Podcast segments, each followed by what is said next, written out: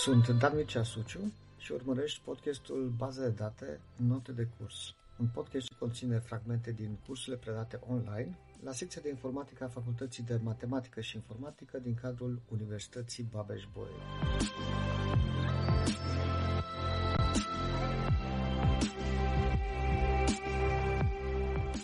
pauză să vedem totuși ce e o bază de date. Uh, mi-am permis să vă dau definiția în limba engleză, uh, dar uh, cred că e nicio, nicio problemă. Prima este large collection of related data items. Și aici ar sublinia acest large. Da? De obicei când vorbim despre o bază de date, povestim despre o colecție foarte mare de informații, o colecție foarte mare de date. Astăzi discutăm despre baze de date de un tera sau chiar mai, de chiar mai mult care conțin enorm de multe informații. Deci, în ziua de astăzi trebuie să manipulăm cantități foarte, foarte mari de informații. Deci, large este cuvântul cheie acolo din prima, din prima fază. A doua frază, sau mă rog, continuarea acestei definiții spune stored for record keeping and analysis. Acum, uh, analysis este aici uh, acest keyword, pentru că de ce, de fapt, uh, stocăm toate aceste informații? De ce avem de ele, nevoie de ele? Ca să facem fel de fel de analize, să tragem fel de fel de concluzii, să putem să privim global niște, niște date statistice ce se referă la toate acele informații care sunt, uh, sunt stocate în baza de date. Și în fine, cea de-a treia parte a definiției spune că that exists over a long period of time. Da, este vorba despre persistență. Adică ideea este că odată ce folosim niște date și închidem aplicația care a accesat datele respective, noi ne dorim ca în momentul în care o redeschidem ulterior, noi să avem acces din nou la datele pe care noi le-am văzut înainte de a închide aplicație, da?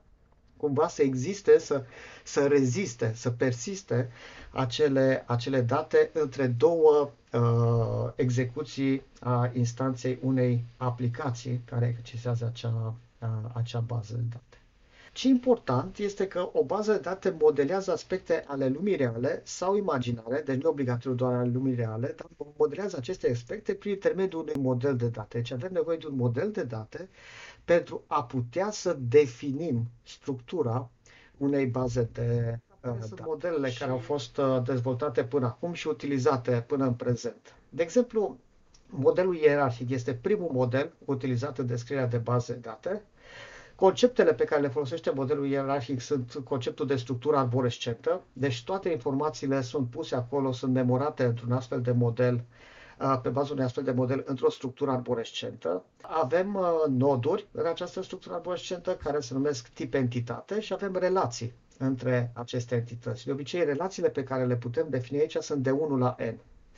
Haideți să, să vă arăt un exemplu. Aici este un mod de a defini date de tip articole. Da? Să presupune că vrem să memorăm uh, mai multe articole scrise de diversi uh, autori și structura am definit-o uh, folosind conceptele din modelul ierarhic. Uh, și avem o entitate numită uh, article, care este compusă din title, pub date, da, data publicării, autor.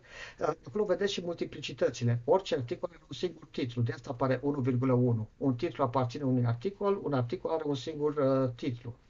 Data publicării, iarăși 1 la 1, pot să fie mai mulți autori, de aceea avem o relație de 1 la n, da? Uh, un articol poate să aibă mai mulți autori, un singur abstract sau uh, uh, niciunul, mă rog, uh, mai multe secțiuni și o bibliografie. Pentru fiecare autor avem nume, prenume, am pus acolo și un titlu și o adresă de e-mail.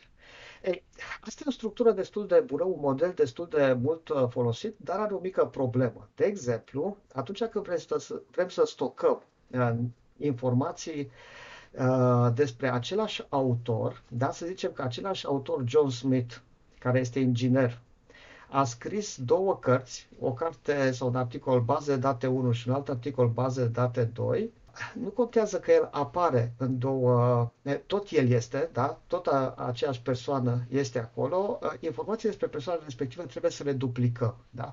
trebuie să apară de două ori. Asta este o redundanță, redundanță de care noi de obicei dorim să, să scăpăm atunci când uh, folosim baze de date sau când uh, gestionăm baze de date. De aceea, modelul acesta ierarhic, oricât de simplu ar fi și de ușor de folosit, n-a fost prea des utilizat uh, pentru că introducea prea multe redundanțe într-o, într-o bază de date. În continuare este folosit nu știu, un registri, asta e un exemplu de registri care urmează exact acel model uh, ierarhic, sau structura de fișiere din uh, un sistem de operare urmează iarăși același model, model ierarhic. Și știm foarte bine că dacă vrem uh, să avem uh, același fișier în două directoare diferite, noi va trebui să-l copiem, da? Și apare această redundanță. Avem o copie. Putem să punem un shortcut, dar shortcut-ul reprezintă cu totul și cu totul altceva. Bun. Prin urmare, s-a, uh, s-a creat un alt model puțin mai uh, sofisticat, numit model rețea. Aici structura nu mai este un arborescent, este o structură de graf și ca entități avem articole uh, și avem niște tipuri de relații. Avem tip articol și tip relații. Aici uh, este un astfel de exemplu. Avem uh, customers, transactions, items și vedeți că în exemplu pe care l-am dat aici, relația dintre tranzacții și un anumit client Smith, da? sunt același client, apare relație cu două tranzacții, pur și simplu se pune o relație, o legătură între acele tranzacții și acea persoană, structura acelei, acelei persoane sau informația acelei persoane, astfel încât noi nu mai suntem obligați să duplicăm informațiile persoanei respective. Deci, cumva, suportă acest model rețea și implementarea unei relații de tipul mai multe la mai multe, M la N, nu doar 1 la N sau 1 la uh, 1.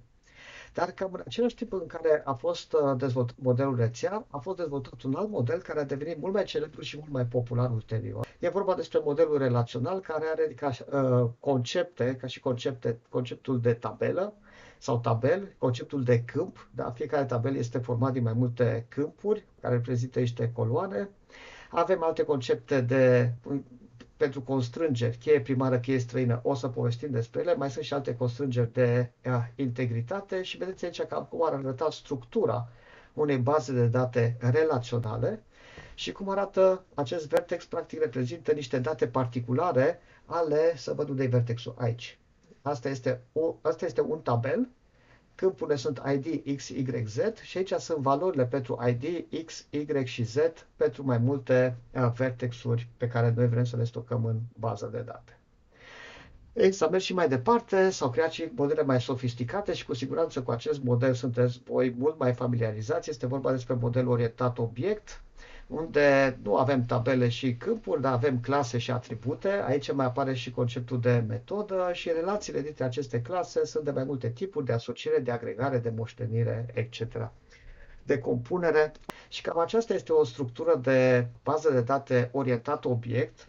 Avantajul lor este că uh, sunt foarte naturale. E foarte natural să poți să uh, modelezi obiecte din lumea uh, reală sau din lumea conceptuală folosind aceste abstracțiuni, dacă, uh, abstracțiunea de clasă, de atribut, de metodă, asociere, agregări. Pe de altă parte însă, din punct de vedere al performanțelor, sunt foarte slabe. Atunci când vrem să extragem informații dintr-o, dintr-o astfel de bază de date, durează mult, mult mai mult, mai ales dacă informațiile respective sunt complexe, decât dacă vorbim despre date care sunt stocate într-un model relațional. Și ăsta a fost motivul pentru care modelul orientat obiect nu a avut un prea mare succes în implementarea de baze date sau de sisteme de, de gestiune de baze de date. Și modelul relațional, uite, deja sunt mai bine de 60 de ani de când încă rezistă și va mai rezista o bună bucată de, de vreme. Ce ziceam eu la un moment dat, spuneam că um, avem model de date și după aceea, pornind de la un astfel de model de date, putem să definim o structură și datele efective. Da? Datele vor practic primi forma structurii. Da? În funcție de modul în care noi am construit acea structură, putem să stocăm anumite date și altele nu putem să le stocăm acolo. Da? Pot să existe anumite, anumite constrângeri. Și o instanță, de fapt, reprezintă această reuniune dintre schemă și date. Da? Schema sau structura unei baze de date împreună cu datele memorate acolo reprezintă o uh, instanță. Da? Asta este ceea ce denumim instanță. Spunea că trebuie să avem foarte mare grijă de cum definim structura, pentru că în funcție de structură noi putem să stocăm anumite date, dar dacă ulterior, da, după ce folosim acea bază de date, am stocat milioane de înregistrări acolo, noi vrem să uh, schimbăm acea structură, s-ar putea ca anumite date să se piardă și alte date de care am fi avut nevoie să nu avem de unde le lua, pentru că nu apăreau în structura precedentă. Și asta este motivul pentru care ori de câte ori vrem să construim o aplicație care utilizează o bază de date, la începutul construcției aplicației respective trebuie să ne gândim foarte serios și foarte atent la modul în care structurăm datele, astfel încât să nu ne scape ceva important, ceva critic din vedere, sau pe de altă parte să nu stocăm, uh, nu știu, uh, reziduri acolo, lucruri de care de fapt nu avem, uh, nu avem nevoie. Da? Structura este foarte importantă și este bine să o gândim să fie una corectă, să fie una potrivită de la bun început. Acum, eu am tot zis uh, sistem de gestiune de bază de date, sistem de gestiune de bază de date, uh, da, tot schimbat, așa am zis, de bază de date, după aceea sistem de gestiune de bază de date. De fapt, am văzut ce este o bază de date, dar ce este un sistem de gestiune de, de bază de date? Păi, definiția ar fi următoarea. E o colecție de instrumente, deci, practic, la asta se referă, sunt mai multe tool sunt mai multe instrumente care ne ajută să creăm uh, structura bazei de date pe baza unui model să stocăm date acolo, să interogăm, să extragem date. Aici, iarăși, aș vrea să fiu foarte specific. De fapt, ce stocăm într-o bază de date sunt date, ce extragem dintr-o bază de date sunt informații. Adică punem datele stocate acolo în bază de date cap la cap și noi dorim să extragem niște informații care au o anumită semnificație pentru noi. Asta, asta este foarte, foarte important.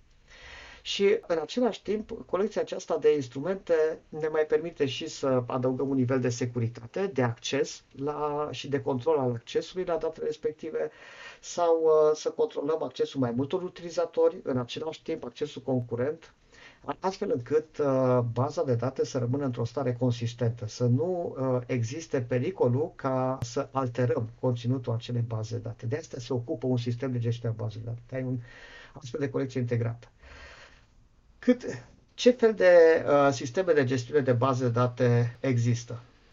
Cele mai uh, uh, comune sunt aceste sisteme de gestiune de baze de date generice, generale, care ele nu sunt dedicate unui anumit tip de uh, operație sau unor anumitor tipuri de date.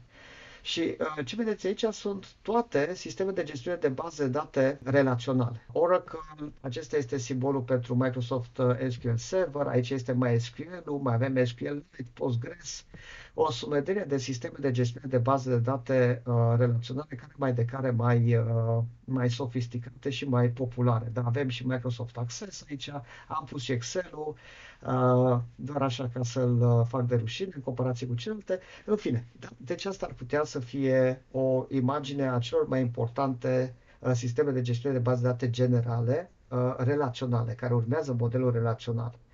Mai avem și sisteme de gestiune de bază de date așa numite NoSQL sau uh, nerelaționale. Practic, uh, este un concept mai nou, introdus, și este un tip de sisteme de gestiune de bază de date care uh, folosesc date nestructurate. Da? Acolo unde ne este foarte greu să impunem o anumită structură datelor, dar totuși vrem să stocăm acele date și vrem să regăsim informații din ele, putem să folosim uh, astfel de sisteme de gestiune de baze de date, care în ultima vreme ele sunt foarte des utilizate, fie că ai nevoie, fie că nu ai nevoie de ele. Da? MongoDB, Cassandra, uh, React, uh, Facebook-ul folosește astăzi uh, un astfel de sistem de gestiune de baze de date, NoSQL, Google-ul folosește uh, astfel de sisteme de gestiune. Ori de câte ori avem nevoie de date care sunt stocate într-un mod nestructurat. Da? Acolo modelul relațional nu ne mai ajută așa de, așa de mult. Dar sunt și alte sisteme de gestiune de baze de date mai specializate. De exemplu, sunt sisteme uh, de gestiune de baze de date multimedia, care sunt specializate în a uh, stoca informații de tip imagine, de tip sunet, de tip video și nu doar atât, și de a regăsi. De exemplu, pot să încerc să uh, caut toate fotografiile care conțin tigri sau toate fotografiile care conțin biscuiți sau toate fotografiile care conțin, uh, care reprezintă picturi ale lui Leonardo da Vinci. Imaginați-vă astfel de întrebări pe care să le lansăm într-o astfel de bază, bază de date, într-un astfel de sistem de gestiune de baze de date și răspunsul să uh, uh, ne returneze uh, tot ceea ce ne-ar putea interesa da, pe baza acestor uh, informații. Deci sunt specializate pe astfel de căutări, pe astfel de comparări și recunoaștere de forme, dacă, dacă vreți, căutând printr-o uh, bază de date multimedia. Uh, GIS-urile sunt uh, sisteme de gestiune a bazelor de date orientate uh, sau specializate pe memorarea de informații geografice, da? Pentru același loc geografic, pentru același punct geografic, știm informații legate de vreme, informații legate de sol, informații legate de străzi, informații legate de o sumedire de alte lucruri, toate reprezintă niște straturi puse una peste alta și care se referă la același punct, uh, punct geografic și uh, sunt, uh, dacă vreți, optimizate pentru căutări în uh, niște seturi de date foarte, foarte complexe. Mai avem uh, sisteme de gestiune de bază de date real-time. Uh, asta înseamnă că uh, ele au un fel de timer acolo și în momentul în care interoghezi datele, uh, dacă aceste sisteme de gestiune de bază de date nu reușesc să-mi aducă informațiile în, uh, într-un anumit timp specificat, un număr de milisecunde specificat, atunci dau o eroare. Da? Sunt specializate sunt uh, către a aduce informații cât mai repede posibil și în timp real. Chiar dacă uneori aduc informații incomplete, doar că trebuie să le aducă foarte, foarte repede. Uh, data warehouse sau o să auziți termenul acesta în limba română se numește bănci de date. De fapt, sunt baze de date de baze de date. Da? Imaginați-vă, de exemplu, că într-o firmă, să presupune că sunteți patronii unei companii foarte mari, a unei organizații foarte, foarte mari și acolo aveți aplicații de salarizare, aplicații de, nu știu, tracking pe task de gestionare a proiectelor, aveți alte aplicații de contabilitate. Fiecare dintre aplicațiile astea conține informații despre firma voastră, dar dintr-o anumită perspectivă, din perspectiva angajaților, din perspectiva câștigurilor pe care le aveți, din perspectiva clienților pe care îi aveți. Fiecare dintre ele își face treaba în felul său. Ori eu pentru a avea așa o vedere de ansamblu asupra ceea ce se întâmplă într-o companie, m-ar interesa probabil informații din toate aceste baze de date. Și un data warehouse nu face altceva decât să pună cap la cap toate aceste baze de date și să găsească modalități prin care să le interogheze pe toate. Să conecteze toate datele de acolo, astfel încât să poată să-mi dea mie niște informații relevante. Într-un astfel de data warehouse nu se prea fac modificări, ci pur și simplu o folosesc pentru raportări pentru a crea rapoarte care să fie mie utile pentru a lua decizii, anumite decizii la un moment dat. Și în fine, uh, sistemele de gestiune de baze de date active sunt uh, SGPD-uri care reacționează la evenimente, la evenimente externe, la stimul extern. Uh, practic, sunt formate din actori, actori care reacționează, se activează și Uh, transferă informații de la unii la alții în funcție de anumite lucruri care, uh, care se întâmplă. Foarte des în ultima vreme apare în noțiunea aceasta de Data Stream Management Systems. Uh, dacă vreți, acestea sunt bazele de date infinite. De ce se numesc infinite? Pentru că ele primesc constant informații din mediul exterior, de la diversi senzori, și informații pe care la un moment dat nu mai au unde să le stocheze și prin, prin urmare folosesc niște modalități de a, cum să zic, compacta toate acele, toate acele date și a le a păstra doar ceea ce este relevant. Pentru că în continuare vine în flux continuu informații, vine în flux continuu, în continuare se citesc uh, foarte multe date de la acest uh, senzor infinit. Da? Eu la un moment dat când, uh, nu, într-o bază de date normală ce se întâmplă? Am niște vânzări, am niște, nu știu, mă gândesc la o bază de date de comerț electronic și la un moment dat zic stop, haide să văd cum stau cu, cu toată afacerea, câți clienți am, câte comenzi am, da, pot să fac ceva de genul ăsta, să mă opresc la un moment dat și să văd ce s-a întâmplat în spate. Ori într-o, într-un astfel de data uh, stream management system, lucrul ăsta nu este posibil. Eu nu pot să opresc fluxul de date. Eu în timp ce interoghez datele, fluxul ăla continuă. Da? În funcție de secunda în care eu vreau să văd un anumit raport, se și schimbă datele pe care eu le uh, accesez și sunt foarte specializate pe acest lucru. Microsoft SQL Server are un modul special, se numește Stream Insight, Microsoft Stream Insight, care e utilizat în uh, managementul streamurilor de, de date.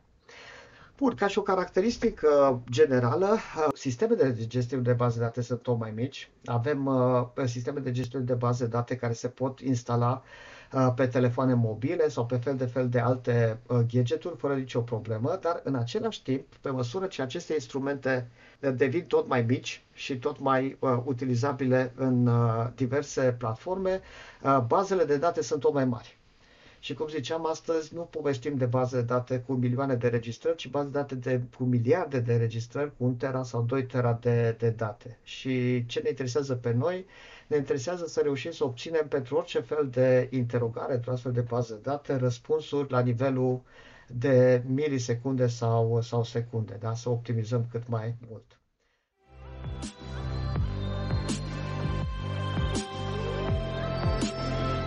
Ai urmărit un episod din Baza de date Note de curs, un podcast semnat Dan Mircea Suciu. Acest podcast poate fi vizionat pe YouTube sau ascultat pe Spotify, Apple Podcasts sau Google Podcasts. Abonează-te pentru a asculta și episoadele următoare.